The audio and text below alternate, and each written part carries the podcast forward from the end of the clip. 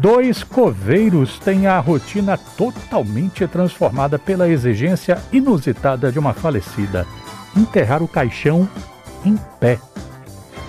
Esse é o mote para a comédia dramática mais para lá do que para cá que estreia na sexta-feira no Teatro SESI Rio Vermelho. Eu converso agora com o diretor, dramaturgo e ator Fernando Santana. Olá, Fernando, bem-vindo. Olá, Renato. Um prazer estar aqui com você de novo e a todos os ouvintes da Rádio Educadora. Prazer é nosso. Cumprimentar também o ator Daniel Caliban. Bem-vindo. Boa tarde, Daniel. Boa tarde, Renato. Também um prazer estar aqui com os seus ouvintes para falar um pouco da nossa peça. O que, é que ele, ele, ele usa para ficar com essa animação? Eu quero também. Ah, felicidade fazer uma peça que ele gosta. Maravilha. Exato. Eu também. Então, pessoal, que história é essa de ser enterrado em pé? É uma exigência dessa, dessa falecida, né, que acaba mudando muito a rotina aí desses dois funcionários do, do cemitério. E através dessa exigência dela, esse pedido, essa, essa história acaba se desenrolando e os dois personagens eles acabam apresentando um pouco as suas próprias vidas, né? É um espetáculo que, apesar de se passar no cemitério, Renato, ele fala sobre a vida, né? Quando eu soube do espetáculo, eu me lembrei de um filme que eu não sei se ainda está no Netflix, né? Quem tem Netflix aí pode procurar. Um filme chamado Sinfonia da Necrópole, que era um musical cômico, que é um pouco isso, né? A situação ali de Coveiros, né? Em São Paulo. E é uma comédia mórbida, né?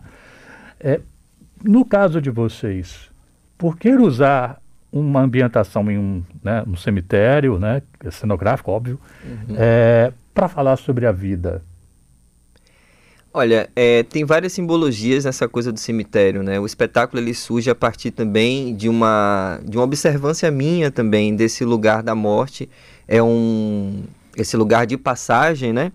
Eu escrevi baseado também em muitas referências, assim. Uma delas foi assistir a um filme que eu assisti durante a minha adolescência. Eu reassisti esse filme e acabei me conectando, digamos assim, com esse com esse tema.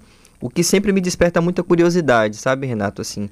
É, o cemitério ele acaba sendo uma grande, um grande pano de fundo para se falar sobre o quanto que a gente está dando importância ou não à nossa passagem aqui, à nossa vida. É um espetáculo para cima, é um espetáculo bem humorado. A gente tem Daniel Caliban, que é um ator que traz isso já de forma muito natural. Você falou da animação dele, então essa energia boa, essa energia gostosa que ele traz, isso tá reverberando no espetáculo, nesses dois personagens, tanto no Lindomar, que é o personagem que eu faço, quanto o José, que é o personagem que ele faz, que já é um, um funcionário mais antigo da casa. Que filme foi esse que você viu? A Hora do Terror. A Hora do Terror. É de 1980, esse filme é um filme antigo. E uma música do filme especificamente me conectou, me deu um clique, que é a música final do filme, que o mocinho não pode ficar com a, com a mocinha, porque ela é de outro mundo, e é um amor impossível, assim. É um filme trash, né, na linguagem. É um filme da, dessa, desse gênero trash, mas que me trouxe esse lugar da curiosidade, né? Eu costumo escrever quando eu tenho curiosidade sobre o assunto. Acho legal quando uma obra de uma arte inspira uma pessoa de outra, outra arte.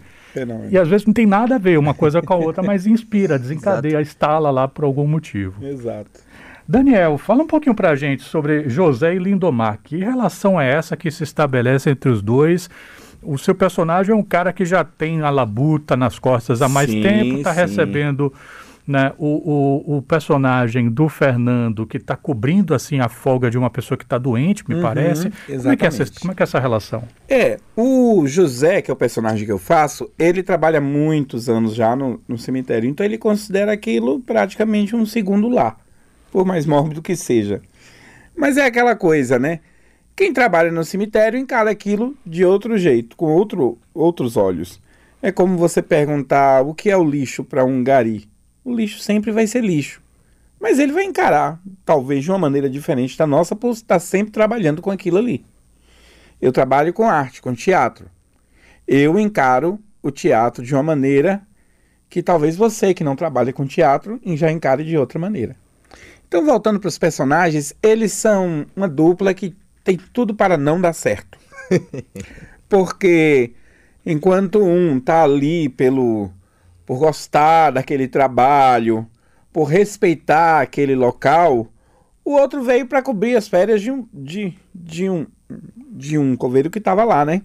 Então ele não tem aquele respeito, ele não tem aquela, aquela observância, aquela contemplação para aquele ambiente. Ele quer mais é fugir dali. Igual muitas pessoas quando vão ao cemitério. Eu conheço pessoas que pode morrer o pai e a mãe, mas não vai no enterro porque não se sente bem naquele ambiente. Super normal. Então, eles entram nesse embate inicialmente e a partir daí vão descobrindo uh, um ao outro. E, at e através dessa descoberta vão se criando novos laços. Eu já ouvi uma, uma piada que. Não sei quem foi que contou essa piada, mas assim, do jeito que o pessoal riu, porque deve ser verdade. Que não se faz teatro sem esparadrapo. A minha pergunta é outra. É, é possível fazer teatro sem conflito? Ah, eu acho que o conflito está ligado a muito mais coisas do que ao teatro. Sem o conflito, a gente não faz teatro, a gente não faz livro, a gente não faz cinema, a gente não faz arte. Mas também, sem conflito, não é em todo lugar que a gente pode trabalhar, não é com todo mundo que a gente pode se relacionar. O conflito está na vida, faz parte da vida. E sem esse conflito, as coisas não acontecem. Uma situação quer seja ela qual for, só surge por conta de um conflito, seja a situação boa ou má. Logo, o conflito é a base de tudo que vai acontecer. Eu estou conversando aqui sobre o espetáculo Mais Pra Lá do que Pra Cá, está estreando nesta sexta, Teatro SESI Rio Vermelho. Eu estou conversando com o Fernando Santana, que assina a direção, dramaturgia, entre tantas coisas que ele faz. É também ator, está atuando ao lado do Daniel Caliban, que está aqui também com a gente no nosso estúdio. Só lembrando que cenário e figurino também é, é Ele é aderecista, enfim. Eu estou lá só para constar, ele que é. é. É, Fernando, você disse que essa foi a sua primeira, a primeira vez que você fez uma, que você escreveu uma peça de uma forma estruturada, né? Uhum. com começo, meio e fim. Ao mesmo tempo, você também já disse que essa foi a peça que você fez mais rápido. Uma coisa levou a outra, desenhar mais, criar, não vou dizer mais disciplina, mas talvez uma outra forma de disciplina implicou nisso em fazer um texto que saiu mais rapidamente. Como é que foi isso? Engraçado sua pergunta, eu nunca parei para pensar sobre isso, mas eu acredito que uma coisa levou a outra. Eu, eu tenho um, eu tento sempre me manter motivado a escrever, a criar histórias, até porque eu vivo disso, eu sobrevivo de arte, do que eu escrevo, do que eu produzo, do que eu interpreto. Então, eu sempre tento manter aquecida essa minha curiosidade mesmo, que é o que me leva a escrever e a fazer as coisas. E eu tava tão mexido. É, Caliban é um ator que eu admiro, é uma pessoa que eu gosto, é meu amigo. A gente se formou junto na escola de teatro com o mesmo espetáculo que foi Atira a Primeira Pedra, dirigido por Mafuz. Então é uma pessoa que eu tenho imensa admiração. Durante muito tempo depois do espetáculo, eu já queria trabalhar com Cali. E eu fiquei com ele meio que, digamos assim, no radar. Eu disse, rapaz, eu preciso fazer um trabalho com Caliban. E aí, quando conectou o que eu já falei aqui, do filme que eu assisti sozinho, de madrugada, um filme que não tem a ver com o espetáculo, o espetáculo vai para um outro caminho artístico. Eu disse, é muita coisa na minha cabeça ao mesmo tempo, eu preciso, peraí, eu preciso respirar, eu preciso estruturar minimamente isso no papel para eu não me perder. E aí que veio justamente uma coisa se aliou à outra porque aquilo me deu um eixo para poder eu não perder as ideias que estavam fervilhando na minha cabeça do ator, que é uma outra característica minha também. Eu escrevo os personagens muito pensando no ator. É, algum, é, André Lia falou, uma, uma atriz aqui de Salvador, ela falou que é mediúnico, né? Que eu fico me conectando de forma espiritual com a pessoa. Mas não é, é muito mais um lugar de admiração. Então o José, ele foi escrito para o Daniel Caliban fazer. O Lindomar, ele é escrito para o Fernando Santana fazer. Caliban, se ele escreve sob medida para a pessoa em que ele está pensando, o que, é que ele pensa de você? Ótima pergunta. Excelente pergunta. Eu diria que ele me vê de várias formas. Bom, quer fazer o convite para o povo? Sim, vamos fazer. Teatro SESI Rio Vermelho, de sexta a domingo, 20 horas.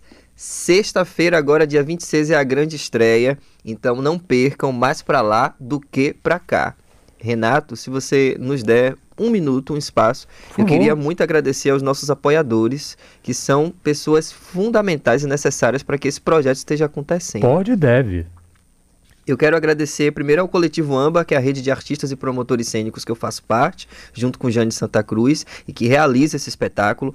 Ao Inas, Frango na Brasa, 2 de Julho Barbearia, Canal Cultureiros SSA, o nosso querido Xande Fateixa, a Maria Peixeira Produtos da Água e da Terra, Santa Casa da Misericórdia, Teatro SESI Rio Vermelho, onde a gente vai estrear sexta-feira, Universidade Federal da Bahia, através da Escola de Teatro e do Teatro Martim Gonçalves. Obrigado, Bira. Unique, Gráfica e Comunicação Visual, Funerária Jardim da Saudade, Armazém Cenográfico, Espaço Xisto Bahia, SOS Souza Concertos de Relógios em geral e a nossa querida Dona Geralda. Aí eu vou terminar a entrevista, crente que eu vou terminar a entrevista. Aí ele me joga um negócio desse. Como é que a funerária Jardim da Saudade ajudou? O caixão. é um caixão cênico, não vai ser um caixão assustador. Calma, Enfim, gente, tá é, tudo certo. Fique tranquilo. É teatro, gente, é uma peça bem humorada. E, gente, é isso, né? A gente volta e meia fala aqui no Multicultura que existe toda uma economia, né, por trás da cultura, que não é só isso, mas também também é uma economia. Veja de quantas pessoas o Fernando falou, todas as instituições. Uhum que se unem para fazer um espetáculo ser possível, né? Exato. Então é muito importante isso que ele fez, agradecer, chamar a atenção, assim, visibilizar quem está ajudando a arte a acontecer nessa cidade, nesse estado. Então fica aqui nosso agradecimento também. Pessoal, bom espetáculo. Fica à vontade para convidar o povo, então. Vamos, vamos todos. E eu queria aqui te, nós, né, na verdade, te entregar um convite, Renato. Uia um convite personalizado da equipe do espetáculo para você assistir o dia que você tiver disponível, tiver afim. Então, se divirta com mais para lá do que para cá. Ah, beleza. Conversei aqui com Fernando Santana e Daniel Caliban, que nesta sexta-feira tem estreia pela frente, mais para lá do que para cá, no Teatro César Rio Vermelho. Obrigado, pessoal. Saúde para vocês e para Obrigado os seus. Você. Obrigado você. Saúde para todos nós.